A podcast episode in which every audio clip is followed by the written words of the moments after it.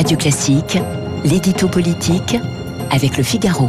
Et avec Arthur Berda ce matin. Bonjour Arthur. Bonjour Renaud. Vous revenez ce matin donc sur la candidature socialiste à la présidentielle d'Anne Hidalgo dont la campagne patine et qui accuse sévèrement le coup dans les sondages. Oui, parce que vous savez sans doute qu'il n'y a qu'un seul panneau stop dans Paris intramuros, mais il y a en revanche de nombreuses impasses qu'on appelle certes joliment villas, mais qui n'en demeurent pas moins des impasses. Eh bien, Anne Hidalgo, dont on sait l'attachement au code de la route qu'elle s'évertue à martyriser, semble à son tour coincée dans une impasse, et une impasse en travaux en plus dont elle n'arrive pas à se sortir. La maire de Paris est candidate à la présidentielle, vous l'avez dit, est à la peine, voire à la traîne dans les sondages, crédité au mieux de 6% en de vote, soit le score de Benoît Hamon en 2017, ça n'est pas flatteur, et elle cherche donc comment relancer sa campagne à l'heure où le paysage politique pour 2022 se clarifie et où l'attention médiatique et populaire se tourne plutôt vers la droite, voire euh, la droite de la droite, à savoir en ce moment Éric Zemmour. Alors est-ce qu'on sait comment elle compte s'y prendre? Eh bien, il y avait d'abord eu la tentative de lancement en grande pompe à Rouen début septembre euh, qui a fait pchit.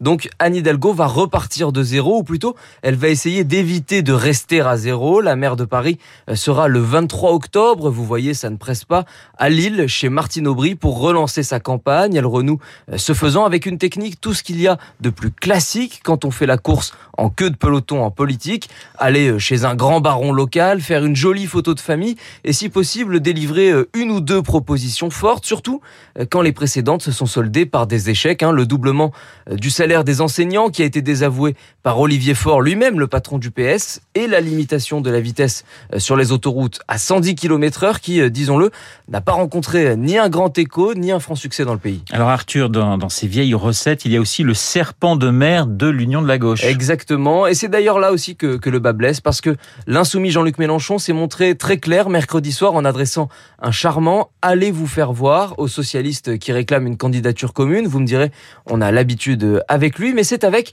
les écologistes que les choses s'annoncent un peu plus corsées qu'à l'accoutumée, puisque Yannick Jadot n'entend absolument pas reproduire l'erreur qui avait été la sienne en 2017 lorsqu'il s'était effacé après avoir gagné la primaire EELV pour se ranger à l'époque dans un ticket rose-vert dont on connaît le succès. Bref, Anne Hidalgo est non seulement dans une impasse en travaux, mais elle est en plus face à un Dodan. Si j'étais euh, taquin, je dirais qu'elle a des raisons de préférer le vélo à la voiture.